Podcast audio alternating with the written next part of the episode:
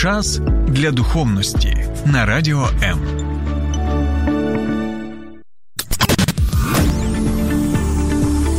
Біблія під іншим кутом. Програма сторінками Біблії з пастором Сергієм Наколом. Слухайте, е, люди добрі. Що це взагалі таке? Я що для вас? Цап відбувайло якийсь чи що? Скільки можна вже так робити? Скільки можна знущатися і робити з мене цього цапа відбувайла? Козла якогось там, знаєте, зробили з мене козла відпущення. Вітаю, друзі. Будь ласочка, все добре. Не турбуйтеся. Я думаю, що ось такі випадки були у кожного з нас, коли ми відчували себе, або навіть і зараз відчуваємо так званими цапами відбувайло, як то кажуть у нас в народі, або е, козлами е, відпущення. І ось цікавий такий момент, що незважаючи на те, що у нас в Україні знають цей вираз і користуються ним, і нікому не хочеться бути цапом відбувайлом, так, козлом відпущення або козою відпущення. Нікому це не подобається, так, звичайно. Але в той же час мало хто знає, що цей вираз запозичений саме з Біблії. Це, знаєте, один з тих прикладів, коли ми знову і знову можемо побачити, як е, впливав біблійний світогляд на наших пращурів. Це, знаєте, те саме, як ось цей вислів, який приписують а, е, Владимиру Іллічу Леніну, хто не працює, товариші, тот не єст. Але, друзі, ми всі знаємо, що це казав або приписують Володимиру Володимиру Іллічу Леніну. Бачите, я навіть за Фрейдом трошки обмовився, Володимир Володимирович. Так ось цей вислів він запозичив або просто вкрав де з Біблії, це слова апостола Павла. Але повернемося знову до цього цапа відбувайла. Взагалі, чому я згадав про цього цапа відбувайла? А можливо, тому що зараз цей час я відчуваю себе цапом відбувайло або козлом відпущення. Ну, слава Богу, у мене нема таких ось відчуттів, і слава Богу, у мене чудові стосунки на роботі і в служінні, і це дійсно велике величезне благословення. Але я згадую сьогодні про цапа відбувайла, тому що ось в ці дні, як ми знаємо, святкують юдеї Йом-Кіпур або День відкуплення. І ось сьогодні ми і згадаємо цапа відбувайла в Біблії, який органічно і невід'ємно пов'язаний саме з періодом цього свята Йом Кіпур, тобто День викуплення або День очищення. І ось тоді ми дізнаємося, що це був за козел. Так, а цікаво відмітити, друзі, що там був не один козел, там було два козла. І ось ми побачимо, про що саме там йде мова в цих всіх речах. Добре. Але дивіться, як все повертається на свої кола. Ми лише е, декілька днів тому посилалися на яку книгу? Так, на книгу Левіт. Бачите, і знову ми повинні повернутися до цієї книги, хоча багато людей, це я можу сказати зі свого пасторського досвіду і спілкування з величезною кількістю людей, що багато людей не лише не знають про книгу Левіт, але якщо знають, то дещо її лякаються. Тому що чому? Ну, тому що вона не зрозуміла, там багато таких речей, що ну, волос, волосся, е, волосся, знаєте, стерчить після опису деяких речей. А також е, ми можемо побачити, що там багато є ритуалів, які ну, ми не можемо зрозуміти. От тому і існує наша програма сторінками Біблії. Тому існую і я, і тому у вас є чудова можливість звертатися до мене і писати під стримом на Фейсбуці зараз, або також долучатися до обговорення на моєму каналі. Сергій Накул на Ютубі. І ми будемо вам вдячні і так вдячні за всі ті коментарі. І конструктивні, і трошечки неконструктивні за ваші пропозиції, за ваші також е, доповнення. Це все ми, звичайно, вся наша команда Радіо М дякує. І дивіться, е, на що нам потрібно звернути увагу. Перш за все, Йом Кіпур і е, ЦАПа від Бувайла. Ми можемо побачити і зрозуміти саме завдяки книзі Левіт. Я вже згадував про те, що це одна з найважливіших книг Біблії, і в той же час одна з тих книг, е, яку ігнорують, яку бояться, як ми сказали, або на яку не звертають увагу. І ось нам потрібно зрозуміти, що книга Левіт вона існує разом з іншими книгами, але тут ми можемо побачити, як вона вчить нас. Божої святості, що означає святий Бог, і що означає грішна людина, і які саме повинні бути відносини між людьми і цим святим Богом. Бо серце книги Левит, ви можете зараз записати, занотувати або запам'ятати. Наступне. Будьте святими, як і я святий Бог ваш. Це те, що ми читаємо в книзі Левіт, це те, що ми читаємо в Старому Завіті, і це те, що ми читаємо також і в Новому Завіті, особливо коли про це кажуть апостоли. А тепер дивіться. Зараз я вам буду розповідати важливі речі. Нехай це буде між нами. Я вам відкрию таємницю книги Левіт. Бо книга Левіт вона пов'язана з першими розділами книги буття. І коли ми будемо дивитися з вами на книгу Левіт через призму книги буття, то ось тоді ми краще будемо розуміти усі ті постанови і ритуали, які ми там читаємо. Давайте подивимося на цю загальну картину. Бо, знаєте, перші 15 розділів книги Левіт, вони нагадують нам саме про Едемський сад. Чому я так кажу? Тому що ми повинні пам'ятати, що Божий храм на той час це був намет, особливий спеціальний намет, коштовно оздоблений, який звався Скинія. Скиня знаходилася в центрі табору Божого народу. Вона була постійним візуальним нагадуванням Божому народу, перше про Божу присутність, бо є його обіцянка Я ваш Бог, ви мій народ, і я буду перебувати посеред вас. І ось цей намет Скинія, вона візуально завжди нагадувала, щоб де ти не був в таборі, в центрі знаходиться палац Божий Скинія, і там перебуває особливим чином сам Бог, Творець Всесвіту і Викупитель Божого народу.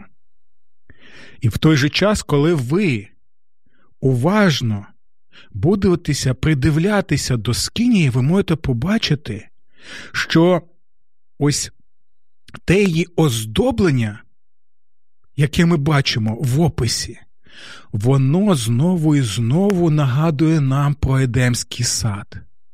Ось ці рослинні мотиви, зображення, зображення тварин, нагадування про Херовіма, який охороняє вхід в цей Едемський сад. І більше того, коли ми читаємо опис Едемського саду, ми можемо побачити, що там використовуються саме ті слова на євриті, які ексклюзивно використовуються для опису священнодій в Божому храмі, в Скинії. І більше того, як Адам був покликаний бути, знаєте, таким собі е, царем і першосвященником у Божому храмі Едемському саді, так, і повинен був підтримувати його і перебувати в особливих відносинах з Богом. Так, так ми можемо бачити, що і в Скинії є священники, і є первосвященик.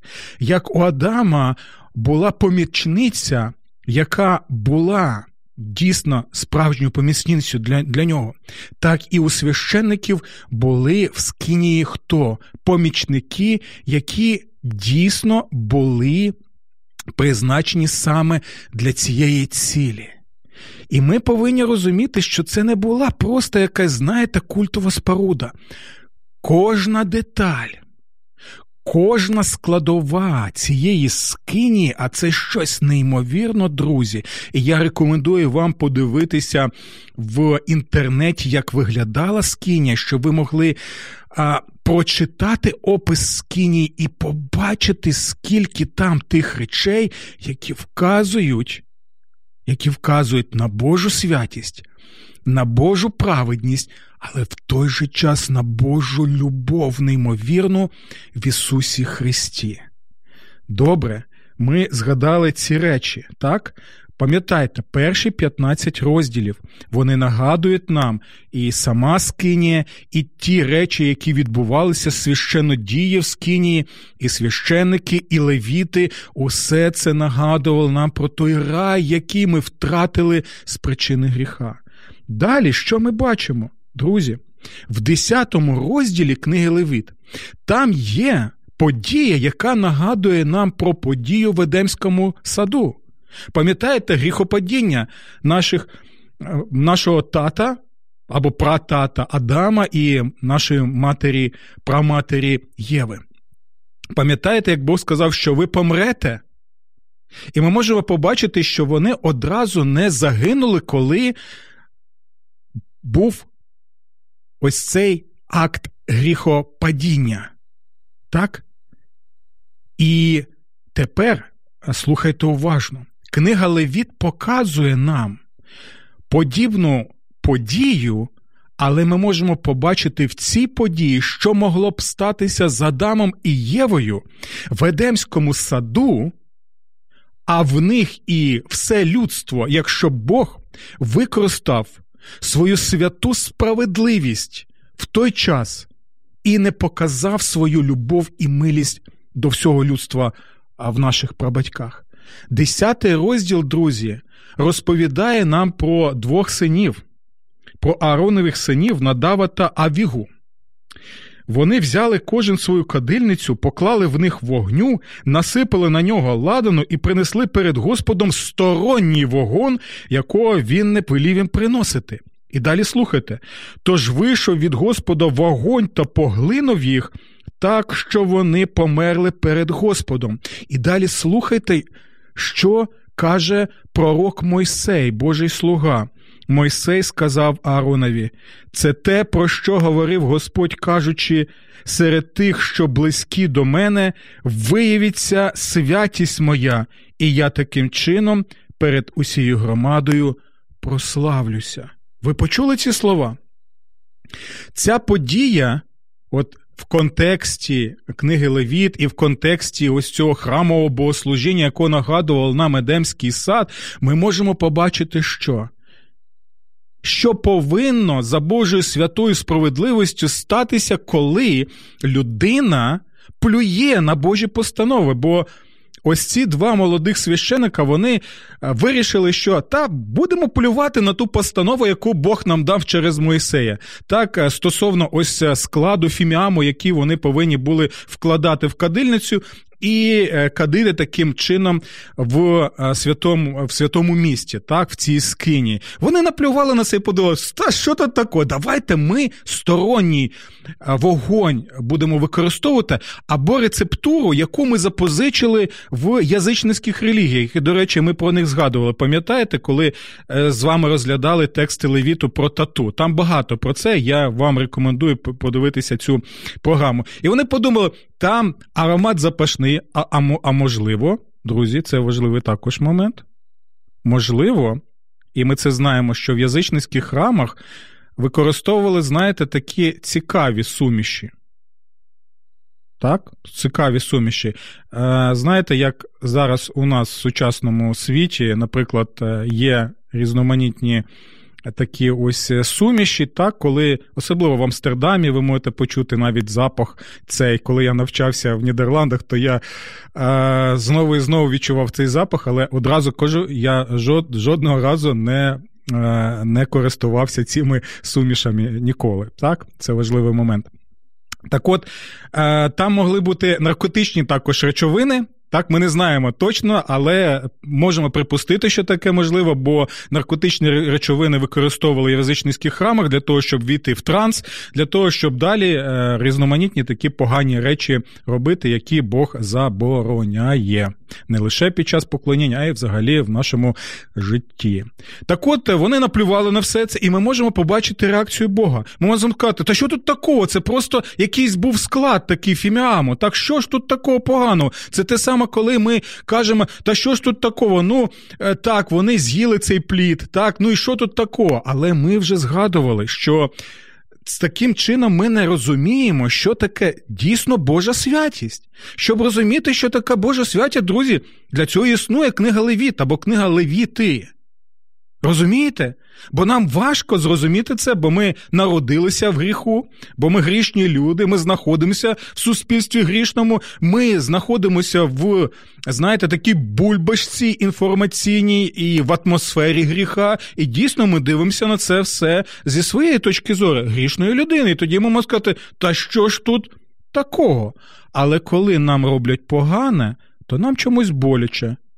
І ми чомусь починаємо волати волати, щоб Бог показав свою справедливість, але чомусь не бачимо самі себе. Так ось ця подія, знову нагадую, книга Левіт, вона показує нам стан в Скинії, це стан Едемського саду. Оця подія в 10 розділі вона нагадує нам про гріхопадіння і про те, що повинно було статися з нами, друзі, якщо Бог би був цілковито, цілковито послідовний виключно в своїй святій справедливості і не показував також свою якість милість, як любов. Розумієте, наскільки це важливо? І ось далі ця книга Левіт, вона вже і показує нам різноманітні речі, які також пов'язані з гріхопадінням, бо наступні розділи і це цікавий момент. Вони розповідають нам про заборону вживати різноманітних е, тварин, так, серед яких також є нагадування нечистої тварини, якої змії. Це нагадування про того змія в Едемському саду. І далі про наслідки. А пам'ятаєте, коли Господь казав, що е, наслідком гріхопадіння для для дружини, так е, буде що? Що вона буде народжувати тепер, і це буде біль біль народження. І ось далі ми можемо побачити в книзі Левіт саме постанови пов'язані з вагітністю жінки, з різноманітними циклами, які є в житті жінки, і також що трапляється після народження дитинки. Так, і ми е, думаємо, та що ж тут такі постанови, якісь незвичні? Це не просто постанови, які там нафантазував, нафантазував Мойсей. Ні, усі ці речі вони знову і знову в усіх цих подіях життя повинні були нагадувати нагадувати жінці, повинні були нагадувати чоловіку, повинні були нагадувати оточуючим про те, що сталося в Едемському саду. І все це, друзі, вже тоді і підводить до наступного, до наслідків. Ви побачили, що Господь.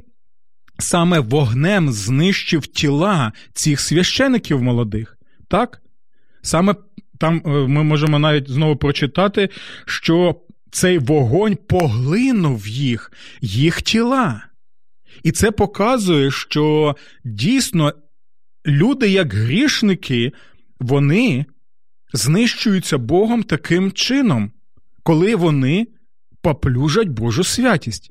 І далі в книзі Левіт, в цих текстах, ми можемо почитати також про проказу, про очищення про проказу, яка також, знаєте, а, з'являється на шкірі людини, в тілі людини, так, вкриває його, і ми знаємо, що образ прокази використовується в священному писанні для того, щоб це був опис чого? Був опис гріха людини. Наприклад, прочитайте перший розділ пророка Ісаї. Добре, це ось ті речі, які підводять нас на речі, нарешті до Йом-Кіпур. Саме до Йом-Кіпур, до Дня очищення. І ось тут, коли ми розглянули ці перші 15 розділів книги Левіт, ми можемо і побачити лише після цього важливість Йом Кіпур. І дивіться. 16 розділ. Господь розмовляв з Мойсеєм після смерті двох Ааронових синів. Тепер бачите, чому ця подія була описана саме тут, в книзі Левіт, бо вона підводить нас до значення саме Йом Кіпуру, Дня очищення. Після смерті двох Ааронових синів, коли вони наблизилися до Господа і померли. І далі ми вже і читаємо тут про ось цих цапів відбувайло або козлів. Ми пам'ятаємо лише про одного козла відпущення, але було два козла. Більше того, там ще була одна тварина, тілець там був, якого потрібно було принести в жертву Ааронові, Богові, за себе і за свою родину. І це була жертва цілопалення. Аарон повинен був розуміти, що якщо Бог би був послідовний, то він міг би знищити і Аарона, а не лише лише двох тих синів Надава і Авігу. Тому цей величезний тілець він повинен був нагадувати також Ааронові про золотого тільця, пам'ятаєте? Коли він ввів такий гріх не лише себе, але й увесь народ. І знову показати, Аароне, пам'ятаєш, що трапилося після цього, скільки людей Господь знищив за те, що вони поплюжили його святі постанови. Цей тілець нагадував також про що? Про наслідки поплюження Божого святого закону його власними синами, про що йде мова в 16 розділі. І далі ми можемо побачити наступне: все це відбувається знову, я вам нагадую, в контексті чого? В контексті храмового поклоніння. Знову нагадую цей момент, щоб ми не забували про це. Храмове поклоніння, вся скинія нагадує нам Едемський сад, і нагадує гріхопадіння, і нагадує про Божу святість, і нагадує про Божу праведність, і нагадує про те, що всі ми могли бути знищеним цим вогнем, як надав і Авігу. Але цього не сталося. Чому? Божа милість і святість. І яким чином вона показана? Вона показана саме ось цим тільцем, і вона показана двома цими цапами або козлами. Бо першого козла що роблять? Приводять. Так вбивають, приносять в жертву перед Господом, і далі можемо побачити, що первосвященник він один раз на рік міг зайти в святе святих, там, де знаходився ковчег завіту Божу. Це було місце неймовірної. Божої присутності, Божої святості. Це те місце, яке було що зачинено протягом року, і що було на цій завісі, друзі, ви пам'ятаєте? Там було зображення кого? Херубу? Хто такий херуб або херовим? Ні, це не ці херовимчики, знаєте, тутті, яких нам е, показують. Ні, це було могутні створіння. Небесні, це охоронці Божого престолу, у них є мечі, у них є крила, вони вогнені, так, або вогняні, і вони показують, що вони охороняють вхід в присутність Божої, особливої святості і праведності. І пам'ятаєте, коли Адам і Єва вони були. Е, вони були вигнані Богом так, з Едемського саду, то там який опус був? І поставив Бог Херовима з мечем. І ось ця завіса вона нагадувала нам про те, що вхід до Едемського саду зачинений. Чому? з причини нашого гріха, про що нагадують всі ці події, які описуються в книзі Левіт. Тепер ви бачите, як багато точок збігаються в одну точку, і ми тоді краще починаємо розуміти. Що книга Левіт це, знаєте, не збірна якась соляночка, так? коли пона Кидували тоді різноманітних ритуалів, аби що там було, там що, те, що в голові там собі нафантазував Мойсей і все, або його там колеги священики і проки. Ні, друзі, ні, ні, ні. У тому і краса, неймовірна краса Божого Слова. Чи, чи чим більше ти починаєш розглядати його, вивчати його, ти просто такий дивишся на всі ці деталі, коли розумієш всю цю загальну картину, коли пазл складається, ти такий вау! Вау! Господи! Ого! Я я навіть цього не міг уявити, як це ти дивним таким чином все нам показуєш і так нас вчиш. І ось кров цього козла першого, так, вона використовувалась для чого? Для того, щоб окропити, окропити особливе місце в ковчезі завіту, яке закривали також хто херовіми своїми крилами. Що було в ковчезі завіту? Там був жезл Аароновий розквітлий, пам'ятаєте? Це нагадування про те, що Бог дає життя, так? життя тому, що тому, що вже мертве давно. Далі що там було? Там були скрижалі Божого завіту, 10 заповідей, так? І також там була манна, яка нагадувала, як Бог піклується, незважаючи на усі ці, знаєте, фіглі, які робили е, Божі люди так в пустелі. Манна нагадувала про хліб життя. І почуйте це слово хліб життя. Далі, оцей жежел Аронова, який показував нас життя з мертвих, і також 10 заповідей, які показували, що коли ти їх послідовно, цілковито виконуєш, ти маєш що? Знову життя. Життя, життя, життя, життя. Про що ми чуємо в книзі буття? Ти будеш жити, якщо що? Якщо ти слухаєшся мене, якщо ти слухаєш моїх заповідей, і ти будеш мати все це, все це твоє. І ми бачимо, що яким чином, завдяки чому первосвященик міг знаходитися в тому святому святих, так що його не спіткала доля надава і авігу. Що саме? Кров. Кров цього жертовного нещасного козла. Завдяки цьому кропленню. Це було постійне нагадування, про яке каже нам автор листа до євреїв, одно з самих чудових послань, яке коли-небудь було написано Божими людьми. Це просто щось неймовірне, коли нагадує, що без пролиття крові немає прощення, друзі. Усе це ми можемо розуміти, коли читаємо цю книгу святості, книгу Левіт, яка показує нам, грішним людям, хто ми є насправді очами святого і праведного Бога, а не тими, кого ми самі уявляємо. І ось ці всі деталі, всі ці речі, вони підводять нас не лише, щоб ми концентрували увагу на свій гріх. Ні, ні, ні, ні, ні.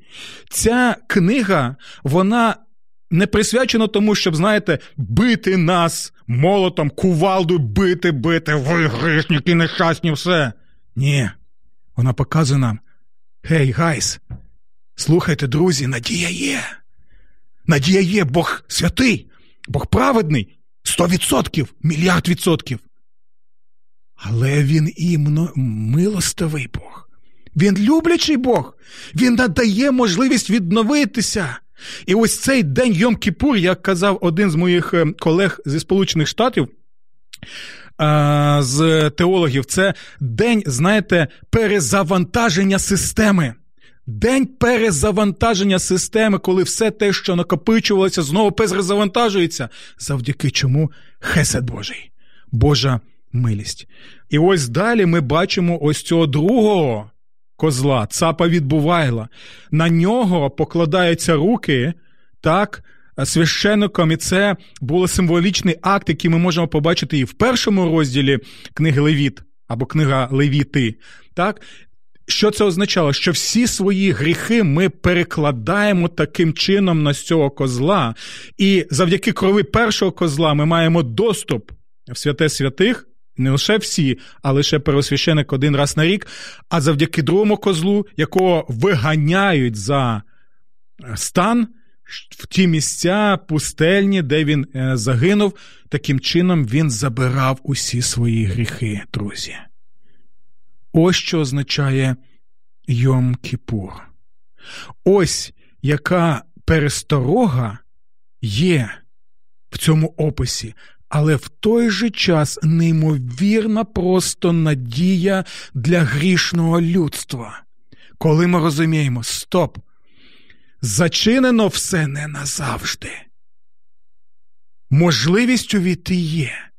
І ось Йом Кіпур, день очищення, знову і знову показував роками, десятиліттями, столітніми показував, що так, це чудово, але нам чогось недостатньо. Ми розуміємо, що цього недостатньо. Ми розуміємо, що повинна бути якась супер жертва для тотального, для повного, знаєте, перезавантаження системи усього світу, не лише Божого народу, а всіх гоїм.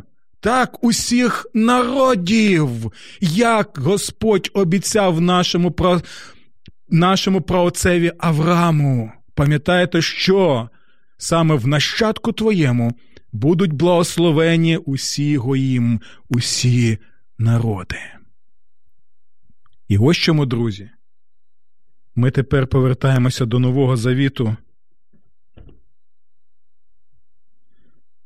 до згаданого мною, це лист до євреїв, і тут є чудовий дев'ятий розділ, де згадуються ось саме ці події, пов'язані з храмовою системою поклоніння в Скинії, так, а також в храмі Єрусалівському надалі. І ми можемо побачити тут також і контекст ось цього дня викуплення Йом Кіпур. І е, ми зараз повернемося, бо я зараз бачу, що тут у нас вже написала Інна пише Йом Кіпур, класна тема. Інно, це не просто класна тема, це просто неймовірно важлива тема. Бо Йом Кіпур нам показує а саме Господа і Спасителя світу Ісуса Христа. От зараз ми вже до цього підходимо, коли будемо читати з вами лист до євреїв. І також е, Роман Халії пише: Амінь, неможливо відновитися, якщо не каєшся. Це так, це це, це ось це важливий момент, бо механістично, якщо ви покладали руки на козла, це ще не означало, що вам прощалися гріхи. Ні. Ось те, що ти кладеш руки на цього козла, це було усвідомлення глибини свого падіння через призму того, що сталося в Ведемському саду. І через призму того, що ми могли побачити в 10 розділі, а саме коли вогонь поглинув е, двох священників синів Ааронових, е, Надава і Авігу. Це важливий момент. Добре, формула сім'ї пише перезавантаження системи. Дуже цікава історія. Ще яка дякую вам. І також це стосується розуміння гріха і відновлення, прощення Божої милості. Все це також важливо і для розуміння побудови, розбудови стосунків також між чоловіком і дружиною, бо ми пам'ятаємо, що відбувалося в книзі буття як наслідок гріхопадіння. І я впевнений, що програма Формула сім'ї, яку веде мій колега Олексій Травніков, вона допоможе багатьом людям розбудовувати свій шлюб згідно Божим принципам, так біблійним, і також допоможе також відновлювати ті речі, які були зруйновані в шлюбі. Добре, друзі. Та тепер давайте прочитаємо трошечки.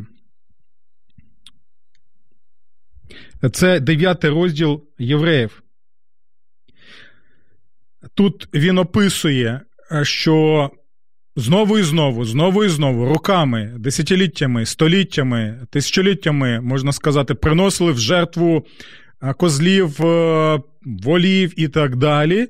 І далі він каже наступне: а Христос первосвященик майбутніх благ, почули? Він тут називає Ісуса первосвящеником. Прийшов через більший, досконаліший нерукотворний намет, тобто неземної будови. Він показує, що тепер Христос увійшов не в, знаєте, не в той намет, не в ту скинію, яка була в часи а, Мойсея. І не завдяки крові козлів і телят почули, не завдяки крові козлів і телят, а завдяки власній крові він увійшов один раз до святині і здійснив вічне викуплення. Ви почули це? Вічне викуплення. Нарешті тотальне перезавантаження системи. І далі, бо якщо кров козлів і телят, коли ним покропити освячує нечистих для очищення тіла, пам'ятаєте, ми згадували е, стосовно очищення так, від прокази і так далі. То тут ми читаємо наступне: то наскільки більше кров Христа, яким вічним духом приніс себе непорочного Богові, очистить наше сумління від мертвих діл, щоб ми служили живому Богові. Почули ці слова? І ще прочитаю декілька речей. Отже, треба було за законом розуміти, що відтоді все за законом очищається кров'ю, і без пролиття крові немає прощення. Отже, треба було, щоб подоби небесних речей отак очищалися, а саме небесне з жертвами, які краще від цих. Тобто всі вони ці жертви вказували на єдину жертву Ісуса Христа. Адже Христос увійшов в нерукотворну святиню, яка відображала істину, але в саме небо, щоб тепер з'явитися перед Божим обличчям за нас. І не для того, щоб багато разів приносити себе як первосвященик, входячи щороку до святини з чужою кров'ю. Пам'ятаєте? Це згадка про Йом Кіпур, друзі! І не для того, аби багато разів приносити себе як первосвященик, входячи щороку до святині з чужою кров'ю. Бо у такому випадку від створення світу він мав би багато разів страждати. Тепер же він з'явився один раз наприкінці віків. Почули ці слова? Друзі, це просто щось неймовірне. Ось це і є перезавантаження системи наприкінці вінців, щоб своєю жертвою виявити гріх. І так, як призначено людям один раз померти, а потім суд, так і Христос один раз приніс себе, аби понести гріхи багатьох. Почули це? Ось це і є Йом Кіпур. Автор листа до євреїв показує нам наступне: що Христос і є цей Йом Кіпур день очищення, день викуплення назавжди, на віки віків. Він і є втіленням і того козла, яким кропили святе святих, і навіть того козла, якого відправляли за стан, щоб всі гріхи були від Божого народу забрані. Тому пам'ятайте про книгу Левіт, пам'ятайте ці слова листа до євреїв. І пам'ятайте, що серце Йом Кіпур – це живий Господь і Спаситель Ісус Христос. Бо розквітлий жезл Ааронів показував на що? На те, що як Бог зробив живим цей жезл, так Він зробив мертвого Ісуса Воскреслим. Як десять заповідів показувало, що ми не здатні самі виконати Божі заповіді, вони показують, що Христос це зробив за нас. І манна, хліб з небес, воно показує нам на істинного хлібу з небес, Господа Ісуса Христа. Пам'ятайте, Йом Кіпур. І до наступних зустрічей в програмі Сторінками Біблії на радіо М. Сподобався ефір? Є запитання або заперечення? Пиши радіом.ua